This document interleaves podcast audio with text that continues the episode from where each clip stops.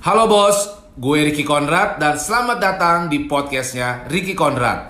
Dalam podcast ini gue sering sharing soal motivasi, inspirasi, dan juga bagaimana menjadi entrepreneurship yang sukses.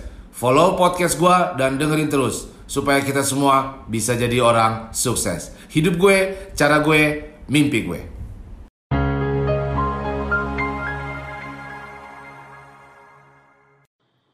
Ada lima hal kalau usia 20 kita suka salah ngerti. Tonton ini.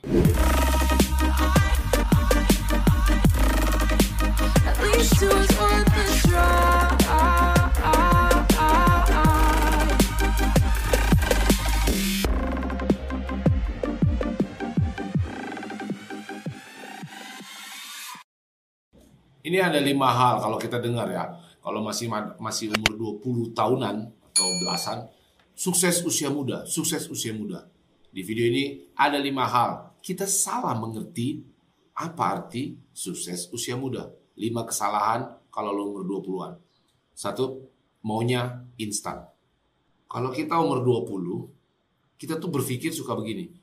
Bahwa sukses itu bisa didapatkan dengan mudah, instan. Akhirnya, salah paham. Seolah-olah kalau kita udah umur 25, umur kita tinggal 5 tahun lagi. Pengertian kita tuh muda tuh di bawah 30 kan.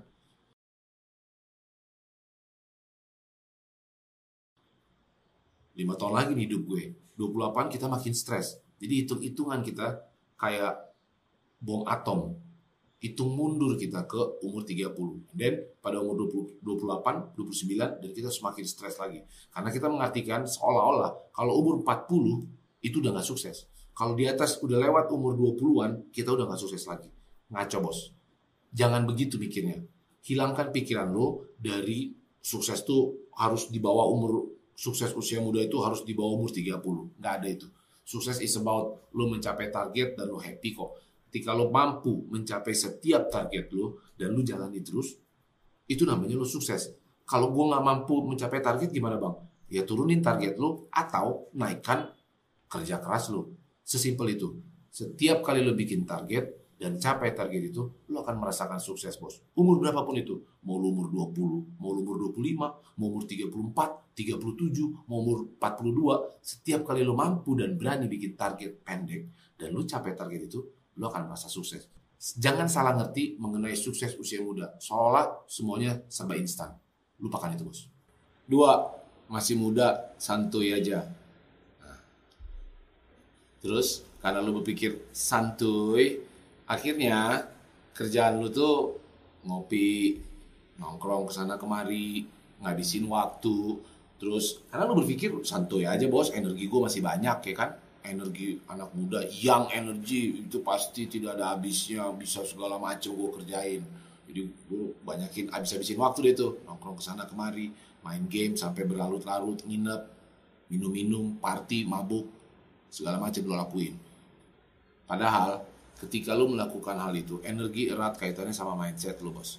Semakin bertambah umur lo, karena lo terbiasa, lo punya kebiasaan yang buruk tadi, lo susah banget itu.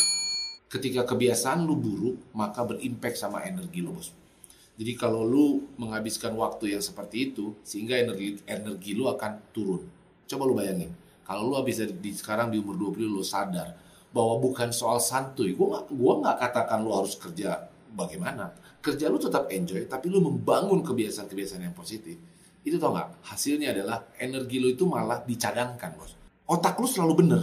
Otak lu selalu pingin bagus bagus bagus membangun belajar belajar belajar. Lu melakukan hal-hal seperti lu membaca lebih banyak lu belajar lebih banyak lu lihat role model role model lu berkarya lebih banyak daripada lu membuang waktu yang gak jelas ketika lo melakukan hal positif, mindset lo positif, maka itu akan berimpact langsung sama energi lo. Sehingga lo terbiasa dengan hal-hal yang positif. Gak susah lagi buat lo untuk sukses. Kalau lo punya kebiasaan yang positif, kan lo pasti bisa sukses, bos. Buat lo yang umur 20-an dan pengen belajar bagaimana membangun kebiasaan positif, membangun mental yang terus maju dan mau belajar hidup gue, cara gue, mimpi gue, ikuti online course gue, nih WA gue, atau klik link di bawah. Tiga, selalu menunda mengerjakan passionnya.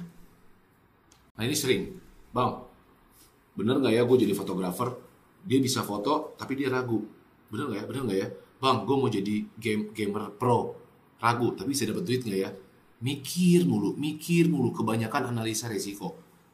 Bos lu umur 20 lu butuh apa? Apa yang lu takutin?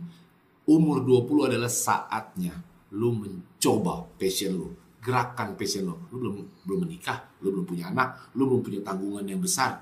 Lu nggak makan juga nggak mati. So kerjakan sekarang bos. Lu umur 21 sambil kuliah lu mau coba-coba fotografer kerjakan. Lu sembari kerja di kantor mau ngerjain passion lu keluar kantor lu kerjain passion lu. So kerjakan passion lu dengan mindset yang pro. Gak usah kebanyakan mikir, gak usah kebanyakan takut, kebanyakan analisa resiko-resiko. Bos, umur 20, lu gak butuh apa-apa selain mengerjakan passion lu. Even itu yang paling risiko. Komen di bawah ini kalau lu sepakat sama gue. Tulis gini, gue mau kerjain passion gue. Gak peduli. 4. Takut kehilangan temen. Nah ini konyol nih. Aduh, gak enak gue sama dia lu pengen serius terus ada temen lu yang ngajakin lu main mulu. Ngajakin lu ngopi mulu nongkrong mulu. Dulu juga gue begitu tuh umur 20 tuh.